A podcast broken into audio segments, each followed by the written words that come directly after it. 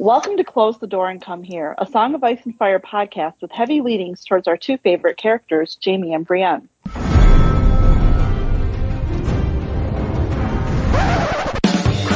was a fair bear, all black and brown and covered in hair. From there to here, from here to there, the maid and fair. Hey everyone, I'm Guile and I tweet at Door Podcast, and today I'm joined by Clotho. Hi, I'm Clotho and you can find me at ClothoSpindle on Twitter. And Kama.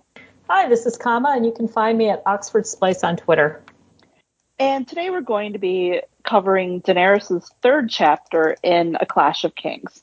So we pick up with Dany once again, still stuck in Qarth. And actually, I should give a trigger warning for pronunciation here because there's some doozies. She's hanging out with Xaro. I always say Xaro Xhoan Daxos, but clearly that's wrong. I think it's Xaro Xhoan Daxos, but we'll just call him Xaro. So she's hanging out with Xaro, and there's like there's a couple funny bits, but there's one part where she's with, I believe, Rhaegal, and he has his claws into her shoulder, and she shifts him to part of her that's clothed so it won't hurt so much, but it's like such a cat thing. It's like exactly like when a cat's, making their biscuits on your skin, you have to switch them over to clothing. Like it just like clearly George R. R. Martin has cats. And the reason why this might be especially awkward is he also makes note of the fact that Dany has decided to dress in the Qartheen fashion, which is I guess it is a one-shoulder dress. It's just the other side has no dress, so it's a breastbeard, silver sandals, and a belt of black and white pearls about her waist. So stupid. Yeah, and she thinks, for all the help that they've offered me, I could have gone naked. Maybe I should have. Like Dany's inner thoughts are kind of funny. But basically, she's talking to Zaros and giving him a recap of she went before the Pierborn, who are one of the main factions in Qarth, to ask for help and ships and whatnot. And, they were very kind and polite to her, but offered her nothing. And, Zaros like, did you flatter them? She's like, yeah, but did you cry? And she's like, no. Well, you should have cried. Maybe that would have worked. We get a little, a little bit of the reason why she actually, she's given a bunch of gifts and whatnot to the Pierborn, and the way that she's getting this money is that, it kind of sounds like Xaro has set her and the dragons up like they're in a zoo. So he's basically charging all of these traders that are coming through Qarth, or they're giving her gifts to see the dragons. So, amongst the gifts, I think there's Zorses, coins, amber, but I believe the best one would be someone brought the dried corpse of her husband covered with a crust of silvered leaves. I have so many questions. Yeah, so many. Like, your husband dies, and your first thought is, let's cover him with silver dust and put him, in the regifting cupboard? I just don't. And, how do you dry the corpse? Just like a dehydrating? A giant food dryer? Oh, God. Picture, they put him in a big vat of rice so it can soak up all the moisture. But, you just have him hanging around? Some of the stuff I get, money or jewels or whatever. But, it's sort of like, and basically use it to pay for a day at the zoo. Like that, that's bad. It's very baffling, right? Or maybe this is a case where this woman had a lot of husbands, in which case I could see maybe being a little more cavalier with their corpses, but collection. Well, I buried the one and we cremated the second. The third, he was a spellcaster. So, there's value there and I don't want to pay to have him buried. What the hell? Yeah. She does get this crown, which sounds kind of cool. Yeah. It has a three-headed dragon with like yellow, gold, silver, jade, and she keeps this and sells the rest to like pay for bribing the Pierborn.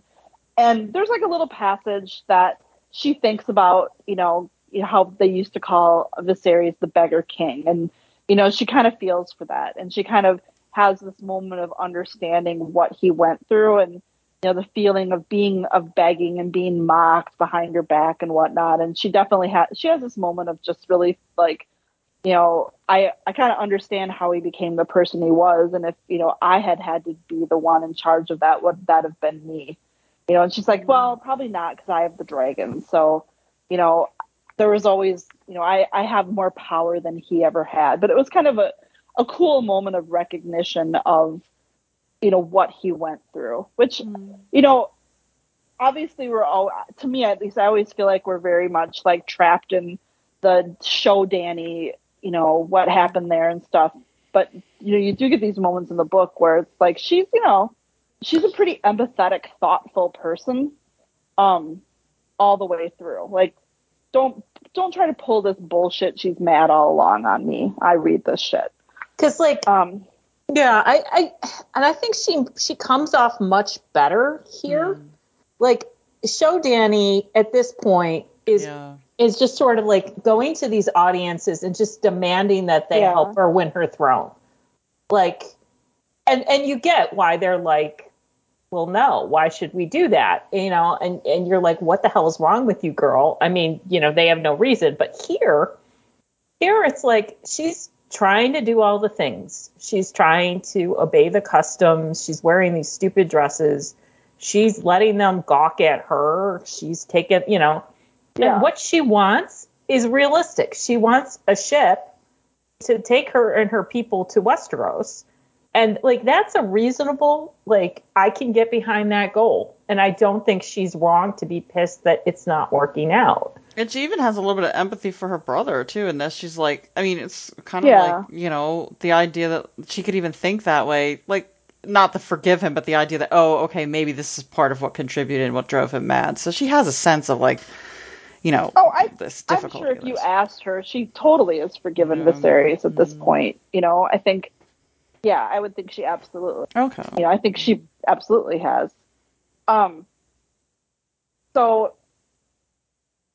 she's talking to Zaros, and it's like, and he's constantly flattering her and everything, and she's obviously been asking him for ships and gold, and he's like, I don't have any like fighting ships, I just have trading ships, and why don't you marry me, and marry me and we can sail around the world, and it'll be super awesome, basically. And she doesn't take him seriously, because she kind of notices that when she's in this Qartheen outfit, like, Jorah can't keep his eyes off of her, whereas Zaros absolutely can, and there's like young boys around, so she knows that like there's no like true romantic intent here. He just is like kind of avoiding. He's being nice and avoiding the question as far, as far as she knows. Although obviously I think, when we get a little bit about the warring, not like hot war, but like the factions in Qarth vying for power, and obviously, joined to Dany, Zaros is like probably becomes the ruler of Qarth. So, there's obviously something in it for him too, but I mean, I kind of appreciate the, like, let's sail around and, like, sail around the world and have a good time. Like, why you gotta be all conquering Westeros and shit, I mean, like, he's laying it on thick, but, I mean, it's not really, I mean, he has some points, he's like, who are you going to get to, like, he's just talking about these vast amount of money that it would cost to do all these things and pay these people, and, and also, who would, why would this even work? Like, he's basically asking some simple questions here. Like, have you thought this out? Like, no one in Qarth is going to fight for your cause. They might fight for money, but they're not going to fight for you. And, which is a like perfectly valid argument. Like, he's an interesting, again, to go back to the show where it was kind of a cartoonish character, here he's somewhat of an interesting character in that it's not like he's entirely, he doesn't want to do what she wants him to do, But what he wants to do, basically rule Qarth, is, his goal is as valid as hers. Yeah. Well, and he's got, of course he's being nice to her, kind of the way Illyrio was nice to her. Yeah. It's because he gets something out of this deal. And as long as she's cooperating, and there's these dragons, and they're trying, everyone's clearly all about them. He's, for all we know, he's getting kickbacks on the admission to the zoo, kickbacks, yeah. But, you're right. His ideas are valid. Hers are valid. I get her frustration. I get his, what the hell, she's too young. Granted, we find out some of the specifics of what a marriage in Qarth would mean, but, she's too young to be in a transactional, marriage at this point. Right. Obviously, by A Dance with Dragons, she 100% is, but at this point, I don't think that that's something that she's, she actually thinks about, is he interested in, I don't think she ever thinks that about his Dar later. She kind of knows. And yeah, she's too young for that. So, she thinks that she should go to Pyat Pree and go to the Warlocks. And, that's the one thing that kind of threatens Zaros a little bit. He's they only lie. They're, you don't want to do that basically. And, she's I think it's sort of well, if you're not going to give me what I want, what are my options, basically? That is the option that I have. So they leave, and they're kind of going back through Qarth, and they see what's a fire mage, which is I don't even know. This is how the pandemic has taught me to have no patience for anything anymore, because between the fire mage, which I'm I don't even know what that is. It's a stupid word.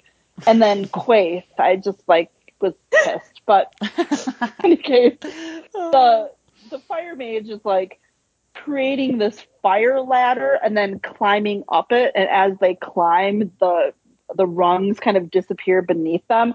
But basically, Danny notices that there's a bunch of cut purses around on the ground that are stealing from the people that are watching him, which totally actually reminded me of Arya. Not necessarily that Arya would be doing the thieving, but Arya is also someone that notices that type of thing. So it kind of, I had never really thought about some of that, personality connection between Arya and Danny, but here you really see it, where they're both, extremely observant. Yeah. Which was and I think, thinking back about Danny, I'm yeah, actually she, typically is, really quite observant as well. So that I kind of thought was cool that, she was noticing that. And then, they run into Quaithe, who is wearing her stupid mask and tells Danny that this guy was here before and he could barely do jack shit basically, but since Danny's there his powers have grown, so this whole idea of Quaithe is interpreting this increase of magic in the world because of Danny and the dragons, which is kind of interesting. I don't know where the cause causation comes in there, but that's how she's seeing it. We have a question about this, which is literally, it's from Buck O'Hare on the Discord, who asks, how do you understand the strengthening of magic George is showing us? Also, which we'll get to, I'm sure, in a minute. Was Danny ever likely to go to Asshai? I don't know if it's that. Because I feel the way that George has described, the birth of the dragons and Danny surviving the fire was, a one-time, special event. And so, to me, it's not that the dragons brought forth the renewal of magic, but, they were a consequence of some, renewal of magic. Same thing with the whites and the others and the north, all over this world. That's how I've interpreted it. Yeah, something's waking up. Yeah. I feel there's a cycle. There's a has happened before, this will happen again. And, because we're a certain set of circumstances are in place, and that is why magic is re-entering their world and strengthened. That's how I've always read it. The part about Asshai, I really don't think so, but maybe, I don't know. So Quaithe tells Dany that she should leave the city soon, or they'll never permit her to leave it at all. And, you know, Dany's like, where do you think I should go? And, of course, rather than give a straight answer, it's, to go north, you must journey south. To reach the west, you must go east. To go forward, you must go back. And to touch the light, you must pass beneath the shadow, which she's interpreting as Asshai. But it's just like, I just want her to grab Quaithe by the shoulders and just say what you mean. Just say what you mean. No more riddles. So I'm really like looking forward to the House of the Undying chapter when I fully lose my mind about this stuff. Well, have you ever, like, outside of Terry Pratchett's novels, like, magic characters always are wearing these stupid ass outfits and saying these really vague things you can interpret 60 different ways. Right. I mean, it's like just a trope, and it's annoying, and I'm with you there. And I'm like, I was just trying to imagine what it would feel like to be wearing a lacquered wood mask like this. Right, all the time. I mean, like, maybe it's lined with cloth, but I mean, it just sounds like they're in the, you know, it sounds uncomfortable and hot. And, like, I have enough trouble with, like, normal things on, you know, my body. I mean, like, right, we've all bitched about masks when it's hot out, right? Like, ugh, you know. Like, wearing a wooden mask? I mean, and right. Then lights and things, I just can't. Yeah. I know that, like, 90% of my irritation is that this series has gone on too long, and it's just like, oh, for the love of God, just end it. Just, you know, tell her exactly. Go here. Turn left at, you know, this particular street in Asshai. And that, here, let me give you my GPS. This is how you're going to get there. Right. Like, so anyway, she asks Quaithe, what am I going to find in Asshai that I won't find in Qarth? And she says, truth. And then she leaves. And, like, the next line I love. Recaro snorted contempt through his dripping black mustachios. I've never loved him more than at that moment. She says, better a man should swallow scorpions than trust in the spawn of shadows. So, you know, she goes back to where they're living, and Jor is there. So she had asked him to stay behind to guard Drogon and Viserion. And, you know, she kind of tells him, you know, the Pierborn refused me, and you know, Qarth or Zaros asked me to marry him. And, you know, she says, you know, she's talking to Jor about, yeah, you know, it's clearly transactional essentially. And, you know, she says that Zaros has actually assured her that in Qarth, the man and the woman each get to keep their own property, so the dragons would be hers. And Jorah says that actually there's this wedding custom that on the day of the wedding, a wife can ask for one love token of anything from her husband and vice versa. So, and that cannot be denied. So basically, Zaros was going to get a dragon. Which, you know, sure, but I mean, I also feel like if they had decided to get married, they're like, they're a power couple. Like, that's what they've decided to do. So, unless she becomes disposable, like once he has the dragons, he doesn't need her.